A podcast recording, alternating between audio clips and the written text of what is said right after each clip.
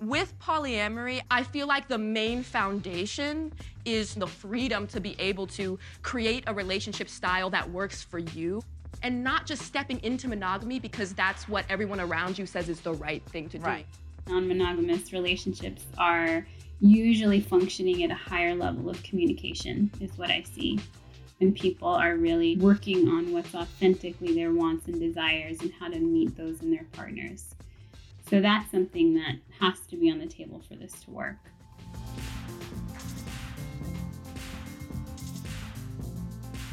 Welcome back to Immigrantly. I am your host Saadia Khan here with our guest co-host Shahjehan. Hi Shahjehan. Hello again, Saadia, for the second day in a row. Oh my gosh, this is so much fun and the weather yeah. is beautiful today. It really is. It's it's beautiful here too. Actually, yesterday I went for a, what was supposed to be a very beautiful and easy run on the beach after our last interview. Huh. And the first half of it was great, but the second one I turned around and the wind was like blowing in my face, so it was oh. an absolute horrible struggle. But it was still a great day. So you know, today I went for a run and then I went for acupuncture. Ac- that's amazing. Yeah. I've, I've, actually always wanted to try something like that. I mean, those small needles, they do magic. I okay. highly recommend it. Okay. I'm somebody that hasn't even gotten really that many massages in my life and it's actually oh. you know speaking about the kind of like me and my uh my partner we've we've done a couple of these like couples massage things since huh. and, and i gotta say I mean, it's pretty awesome. I get like, uh, I get why people do this shit all the time. yeah. And you know what? I was thinking about season 13 the other day, and I find it especially fulfilling for me because I feel like I'm giving myself the permission to step out of my comfort zone and have conversations that I've never had before. What about you, Shahjehan? How are you feeling? I am feeling exactly the same. And uh, I think it's interesting that you specifically are mentioning that with regards to our guest today, who I might as well just go ahead and introduce now. Yes. Um, she is a, you know, you can say trailblazing, a progressive and very compassionate approach towards relationships aka the topic of season 13 of Immigrantly. um, Jessica Fern is a psychotherapist who uses her practice to help people uh, move past some of their, you know, their like limiting reactive patterns, societal and cultural conditioning into a secure attachment style. Attachment style is something I'm sure we will be asking her a lot about. Uh, Jessica is the author of Polysecure Attachment, Trauma, and Consensual Non Monogamy I'm wow. sure we're going to ask her what that means. Uh, the book takes its readers into an exploration of the relationship between attachment theory and consensual non monogamy. So we're just so excited to have her on today. I think also for, you know, you're talking about comfort zones, definitely to expand my, not even just comfort zone, but maybe like worldview a little bit yeah. in terms of the conversation around like what non monogamy is, polyamory uh, you know, arguably we do live in a culture where monogamy is still like the norm. But, and you know, coming from Pakistan, I'm sure I don't have to I can speak on your behalf, but like these things are changing. So hopefully we're going to be dispelling some misconceptions and helping our listeners understand all this a little bit more. I am so excited. So let's get started. Yeah, let's kick it off. Here we go. Thank you so much, Jessica, for coming on Immigrantly. We are so excited and we have a lot of questions for you. But we'll start with your book. It's called Polysecure Attachment, Trauma, and Consensual Non Monogamy, which came out in 2020, right? Yeah, October 2020. And I'm really excited to delve into the book itself, but just to have our listeners on the same page, let's get some definitions out of the way. so, can you define polygamy, polyamory, and non monogamy for us? There's some big differences. So, polygamy is historically one man with several wives. Polyandry would be one woman with several husbands. But in polygamy, those wives do not have extra partners, their own partners. Everyone's focused on, you know, the one partner of the opposite sex.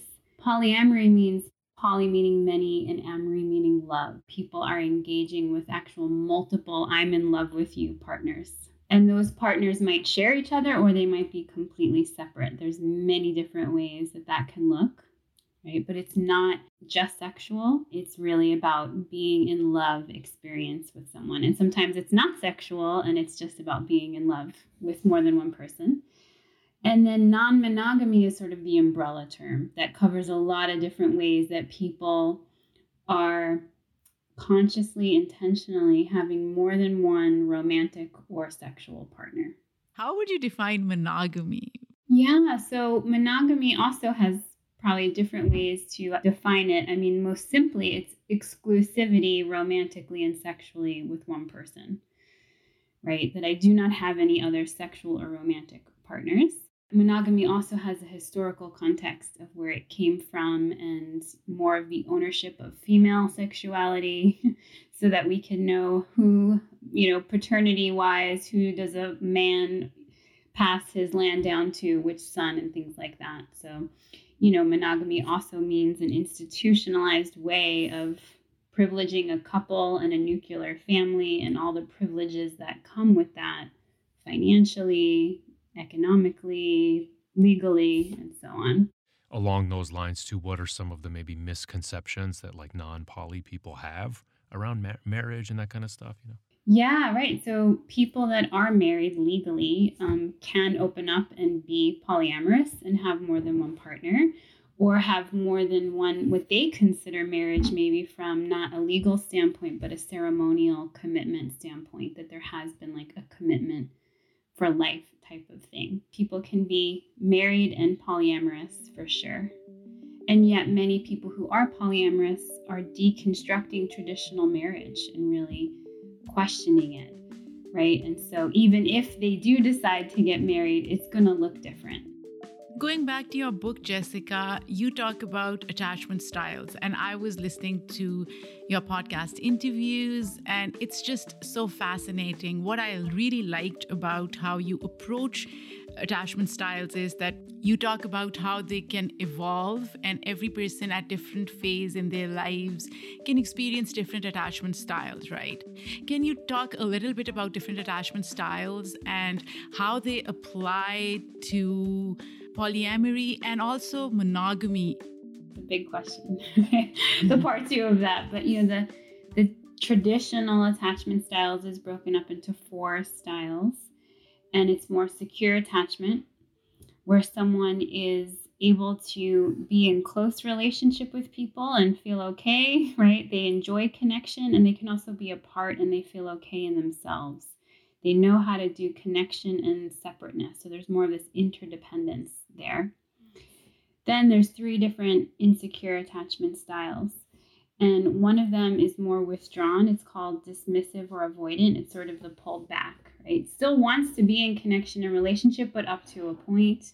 Tends to be labeled as the lone wolf or the island, right? When things get too intense, I'm going to take a break or I might shut down, right? I want to avoid sort of conflict and things like that. Um, and like I can take intimacy to a point. Then the other side of that spectrum is sort of what's called anxious preoccupied, where there's a hyper focus on the partner and the other and sort of this real, you know, preoccupation with are you there for me? Do you love me? Are we okay? Am I enough? Are you enough? right? Is this predictable and all of that? So there's a lot more anxiousness that someone will feel and experience opposed to that avoidance style, which tends to shut down their attachment needs. Right? The yeah. anxious preoccupied is always trying to get their attachment needs met. And then the final one is um called disorganized or fearful avoidant, and it tends to vacillate between the two that I just mentioned, where there is both the desire to move towards and attach, but there's a lot of fear in that process. And usually that comes from either a childhood history or even an adult history of my attachment figure was safe and danger unsafe and dangerous at some point. So I want to have closeness, but my nervous system reminds me danger when you're close, right? You're going to get, you could potentially be harmed. Yeah. So that's a very broad overview. But yeah, we can see how we have these different attachment styles, maybe with our different caretakers and parents or siblings throughout hmm. childhood. And then with different partners, we'll have different attachment styles. And sometimes, even within the same relationship, it can change through the years. Oh, so it's not restricted to your partners only, it could apply to any other relationship.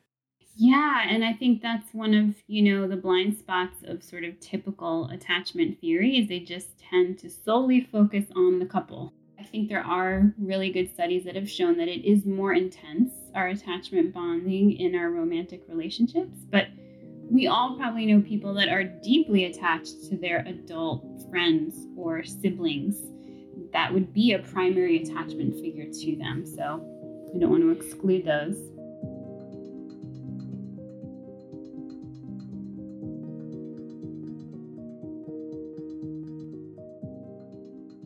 So, Jessica, I grew up in a different country. I grew up in Pakistan, and I am always fascinated by cultural nuances that play into everything. So, I'm curious to know in your practice, have you come across instances where the relationship between attachment styles and non monogamy was deeply impacted by cultural conditionings? And sometimes i'm i assume you're unable to understand a certain culture. So how do you navigate that space then? Yeah i ask you know? I don't hmm. pretend to know what i don't know right?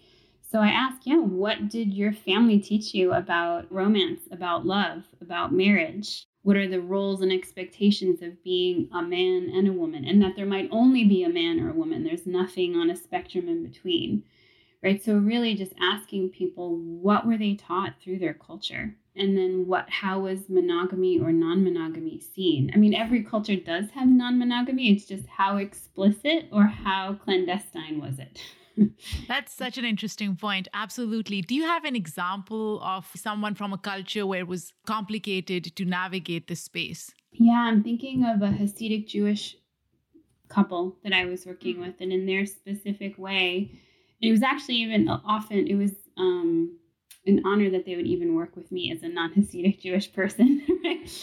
but um, divorce was not an option at all. That wasn't going to happen. And there were people within their community that um, could cheat. Like there were certain avenues that cheating for men was um, accepted. This isn't, of course, I'm not talking about the entire Hasidic Jewish community, but within this specific you know subculture for them that certain husbands could have certain extramarital experiences and the wife had to accept it right? And that and this wife was not wanting to accept that. It was really difficult. Since it's not consensual it would not classify as polyamory right? Right right. In this case it was non-consensual non-monogamy for them.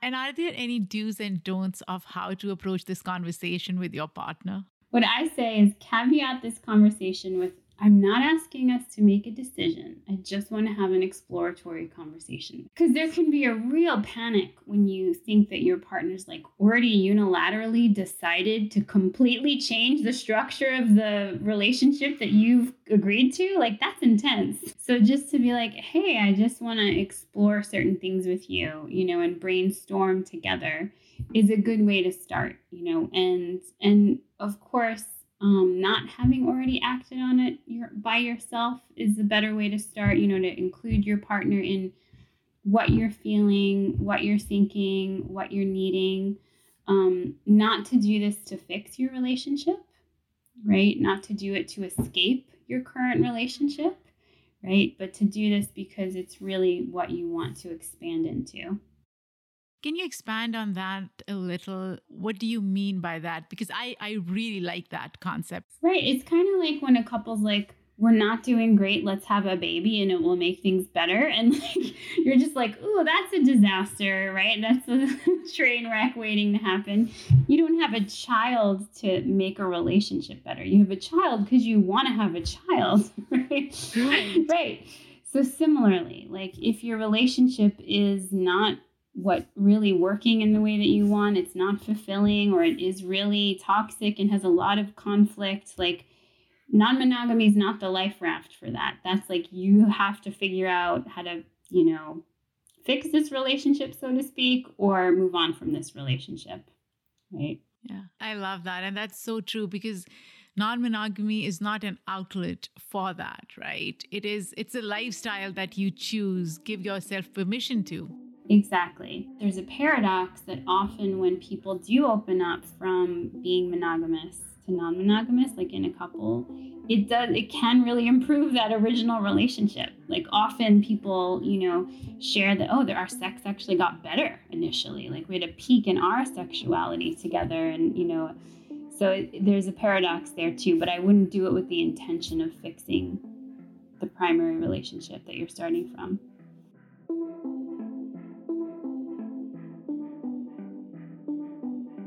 Jessica, you have mentioned in some of your previous interviews that you yourself identify as non monogamous, you know, and Saadia and I are both, for example, in pretty committed monogamous marriages. How did you discover that you were polyamorous?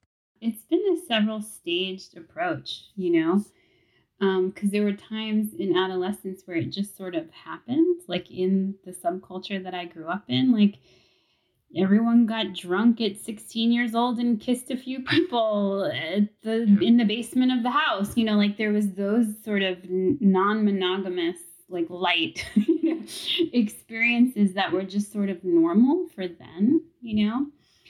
Um so that was part of it where it just was like oh things like that are okay you know? And then that allowed some of those desires to be there I think often so many people might have these desires, but they just don't even allow them themselves because there's, you know, the structures and culture they're in just clamp that down quickly, you know, or you'll be shunned in so many different ways and not accepted if for those desires. So I think I was fortunate to have access to alternative culture. I grew up also, my mom is like a theater person. So I grew up in the theater and which was primarily like gay men of the 80s and 90s and so and that group that you know it wasn't even being called polyamory then but it was there was a lot of non-monogamy that was part of the norm of that culture right? So i just would see different things um, growing up in new york city. Um, but um, as i talk about you know because i did have a monogamous marriage and opened up that later. And it was really reading the book sex at dawn that was just an amazing catalyst um, as they sort of break down a lot of the cultural narratives about especially female sexuality. It just like gave me even more permission to be like oh wow. Like i know i have this capacity to love more than one person and i actually want to. And so once that my like i was given permission to allow that i could then enter into dialogue with my husband at the time. Jessica, I want to go back to what you said about having conversation with your partner, right? Um, I am curious to know, was it in line with what you were expecting it to be, or were there any surprises? I assume it wasn't something that both of you discussed before you got married, right? Yes and no, because I'm not straight we had discussed like okay i'm getting married to a man and and this might not work for me over my lifetime to be just with one sex right? And so we had talked about that. And then there was a period of time that someone was interested in him and it was sort of like well would we explore that? And it didn't wind up happening. So it kind of just gets swept away with life. Um but we did have aspects of even our exclusivity that were less traditional. Like he had two very close female friends that he would like go see them. They lived in a different city and like sleep over, you know? And in like a regular monogamous marriage, that would have like not been allowed, you know? Or similarly, I had some male friends or female friends that is like, yeah, there's a level of intimacy here that's very deep, you know?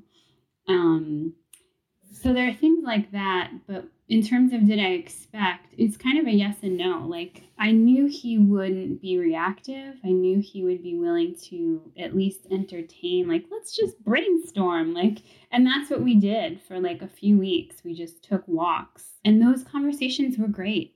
And so then I thought, okay, we're going to do this and it's going to be easy. And that's where it absolutely wasn't. And some of those things I couldn't, just no amount of talking could have you know, we could have prepared for. Things we wouldn't have expected. So I am thinking normally we hear that monogamy is not even natural, right? It's not natural state of human existence. I think it's case by case basis, right? Because if I look at myself, I don't have a frame of reference for non-monogamy, but I also think at the heart of who I am, it would be very challenging for somebody like me to experience non monogamy. At the same time, I am open to exploring the definition of monogamy itself, right? So, is having crush on somebody while you're married non monogamy? I mean, there are some people who have such narrow definitions of monogamy. It's like, oh, you can't have crush on anybody. Oh, you can't even look at somebody. You're not dead. You're just married. exactly. I agree. I don't think non-monogamy is for everybody um, mm. at all. It is a case by case, just the way that like monogamy is not for everyone who feels non-monogamous and, and vice versa. Right. I think what matters with monogamy now, though, is that we're choosing it because that's what we feel most aligns with ourselves versus I'm just doing it because that's how you do relationship and that's what is supposed to be. I love that. I love the the idea of giving yourself permission to be monogamous or not to be monogamous. Exactly. And same thing, you know, I have a seven year old son. He very much in this moment is gendered male. That's, you know, but we just say it's very normal now when we say, oh, yeah, one day you might be wanting to kiss a boy or a girl, or a boy and a girl. You know, like we just allow those options so that he can really choose what feels right to him. Can I ask how approximately how long did your monogamous only monogamous relationship last? Everyone jokes because it was like six or seven years. So they're like, oh, the seven year itch. and I don't think it was just the seven year itch, but yeah, that's that's about how long it was. Yeah.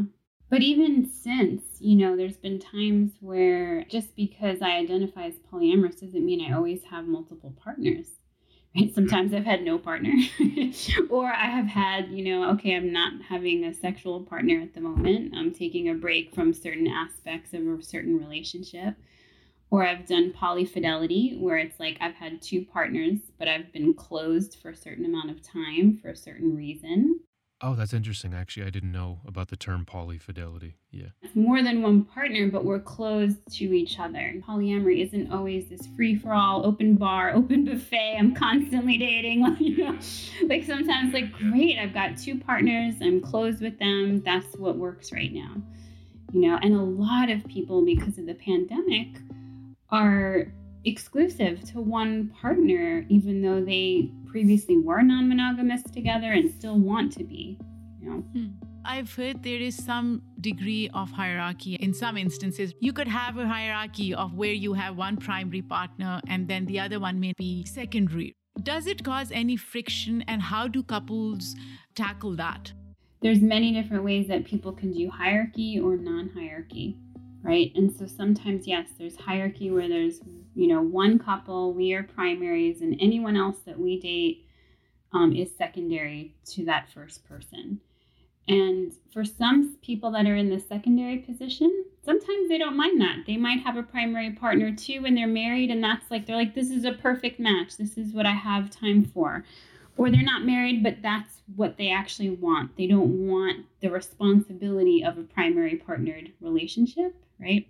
But for a lot of people, a secondary position status um, can be really hard, difficult, even traumatizing when you don't have a say in, uh, or you don't have a full say of what happens in your relationship, where there's another person whose schedule or preferences or needs are being considered over yours. It's really hard. And so, because of this, it's, you know, this is a, a big hot topic that still is ongoing in the non monogamous communities.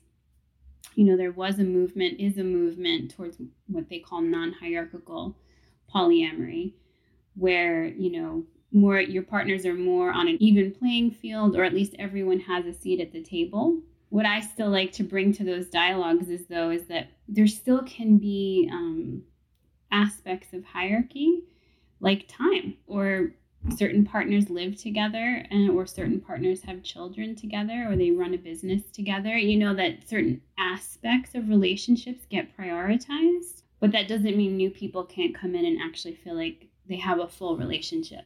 What are some of the characteristics of poly relationships that work well for people where it's something that has been sustainable you know and something where some of these things that we're talking about like don't happen I mean, it, it can be so, like, for everything I say, there can be a completely opposite example of how that works in the other direction, you know? But some basic foundations are just like consistent, honest, loving conversation and dialogue, right? that, like, really non monogamous relationships are usually functioning at a higher level of communication, is what I see. And people are really sharing, like, working on what's authentically their wants and desires and how to meet those in their partners. So that's something that has to be on the table for this to work. It works really well when metamors, so that would be people who are dating the same person but not dating each other, right? So if you had another, you have a wife or a husband, right? right? And then you have another boyfriend or girlfriend or partner, right? And they get along. that helps a lot, right? And of course, I've seen people do their monogamy well where everyone is more parallel and separate. But when you do have metamors that really like each other and mm-hmm. you have group chats and everyone can communicate about scheduling or trips or you mm-hmm. know and some of that's separate and some of it's together it's it becomes sort of more of the ideal of non-monogamy where it's like oh there is more love there's more support. It's fine i mean it's funny that you're saying communication and you know getting along with friends basically which is not any different from any relate it's just so funny. People in monogamy can stay married without those things. A 100% yes yes absolutely absolutely. In monogamous relationships communication and honesty can be challenging at times. You feel like you just owe it to your partner to be monogamous in every possible way. And sometimes it just runs in opposition to human nature, as we were talking about this.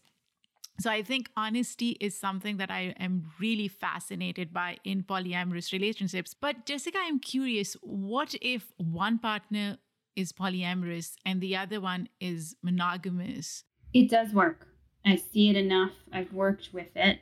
Um, and it doesn't always work. Sometimes it's an absolute deal breaker. You know, and, and typically the more common case is it has been a monogamous couple, and one person says, Oh, I think I'm actually like uh, polyamorous by orientation. Like, this is really who I am. And the other person is like, I don't think I can do that at all. like, I feel very monogamous by orientation. That's how I'm wired. What do we do? You know? Or sometimes it's someone who's just like, I would never initiate this, but I'm like willing to give some aspects a try, you know?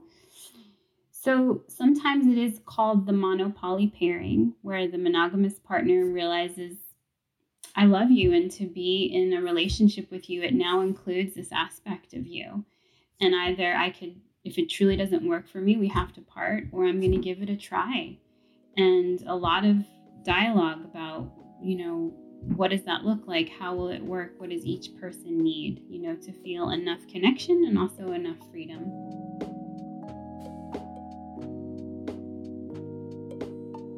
I was talking to our content writer as we were prepping for your interview, and she is somebody who is in their early 20s. And she mentioned something along the lines that it is also generational because probably Generation Z, she's part of that, um, is not hung up on the institution of marriage itself and the idea of having non monogamous relationships is pretty normalized. And I was wondering if you've seen that in your practice. I think it definitely has a generational impact. I mean, as we've sort of seen the failure of marriage, right? I think, you know, seeing the peak of divorces in in the 80s, you know, and this all like came after, you know, the sexual revolution and the empowerment of more of an empowerment of women it's like so many people now have been raised with seeing like oh monogamous marriage actually doesn't work more than half of the time you know? And for the ones that stay married, more than half of the time there's actually cheating. So, how many people are actually being monogamous is called into question. Right? And and seeing how can we maintain relationships over time in a way that actually works. So there definitely is a generational trend that's happened. So, you know, there's a lot of enmeshment in monogamy. There can be a lot of codependency, you know, a fusion of my identity with yours, or you complete me, you know, you're my other half. And that sometimes works in monogamy and is sweet. It in the non-monogamy process, it really does not work well at all. And so people are often forced into a process of differentiation, right? And monogamous couples go through this too, but sometimes they don't, right? Whereas polyamory will like push you into differentiation. Oh, I have to be my own person here and and respect and allow you to be your own person here. I wonder if polyamory would work better in individualistic societies versus collectivist societies. There's some examples of places where there are more communal cultures, but they're less patriarchal and or they're even more matriarchal. And then there's higher incidence in some of those um, cultures of non-monogamy. So I think it's it's probably cultures that have done the process of, of deconstructing and challenging patriarchy is what I would say because individ because a lot of people who are practicing polyamory it's actually it is a political, sometimes a political statement or opposition to individualism, right? To this critique of the individual and the nuclear family. And it is an attempt to create more of what like people call polycules, more of a network of hmm. love and connection that is more community based. People will say, What is your polycule yeah. like? And you go, Okay, yeah, I have this partner who is that partner and that partner, and then there's me and this person. and like yeah. how do you draw it out you know how do we all connect right. Jessica as as you can see shahjehan and i are approaching this from a place of curiosity and fascination. Both of us are sitting there and we're like, oh my gosh, we're learning something so new and so fascinating. So I want to go back to attachment styles. You also talk about how attachment styles seem to be getting roots in factors in our childhood, right? You've you've talked about this. Um, in your opinion, do you think it is possible to raise secure children from the get-go? How do we instill certain attributes or values in children so that they are secure in who they are? We can absolutely like start off on a good foot you know with our own children. And it's really about being available and responsive and emotionally attuned to our children. And I love the research shows it's not 100% of the time, right? But it's, and it's going to vary child by child depending on their needs and their temperament and all of that, their specific nervous systems, like how much and little do they need. Um, but enough of the time for that child, they feel like when I'm in danger or when I have a need, um, my caretaker, my parent is there for me in an attuned way, you know that they feel like they are gotten you know is, is one of the phrases that diane poole heller used like the feeling of being gotten by somebody else. And sometimes it may just be intrinsic to a person in terms of how secure they are or how they value people around them right? I don't know if it's intrinsic. Mm. i don't know if it's mm. actually intrinsic or i think so you think it's more nurtured? Yeah. Yeah. I think I mean, I think we do come into the world expecting to have a secure attachment experience. Uh, that's not always what we get, right? So the environment we grow up in definitely greatly impacts our attachment capacities, yeah, and experiences. Yeah. And as I say, just I always want people to hear, but regardless of where you came from, you can always have what's called earned secure attachment in adulthood. You can consciously work on healing your past attachment history and become more secure in your attachment. It's not static. Yeah. I mean, like anything else, right? Um, Jessica, for people who are listening to this conversation and want to know more about polyamory, other than your book, of course, what other resources are out there that they can look into? There's uh, you know, a good handful plus, a growing number of books. There's many, many different podcasts. Um, Sex Out Loud opening up, uh, More Than Two, uh, the Multiamory podcast, or some of like the obvious one, uh, The Ethical Slut, uh, Sex at Dawn. You know, these are like now considered some of the classics. But I mean, even I'm now that I'm published, I keep getting new books that now I'm being asked, and, and they're hmm. great. You know, they're coming out, and I'm like, this is fantastic. We need more and more of this. In the end, I'm going to ask you something different yet connected. this is something that's at the heart of Immigrantly, and I ask all my guests, and you can define it in the context of what we discussed or in general form. If you were to define the US in a word or a sentence, how would you do that? Confused. that's I like that. that's that. a great answer. And where can people find your book? Is there a particular bookstore that you want people to go to? If you go to Thornapple Press, my publisher, there's actually a list, you know, like different buttons to press of, of all the places that you can. And there's alternative, you know, book vendors that are there as well. So for those that want to support, whether it's the corporate or the less corporate, you have options. So I'd say go to Thornapple Press. Thank you, Jessica. This was so good. Awesome. Thank you so much. Immigrantly podcast is produced by Kylee C. Roberts, Aleeza Kazmi, and me, Saadia Khan, as the executive producer. Today's episode was written by Sarah Doh, edited by Bronte Cook, and produced by Kylee C. Roberts and me. With help from Asad Butt from Refilion Media. Thank you so much for listening. Can't wait to share yet another interesting conversation with you next week. Until then, take care.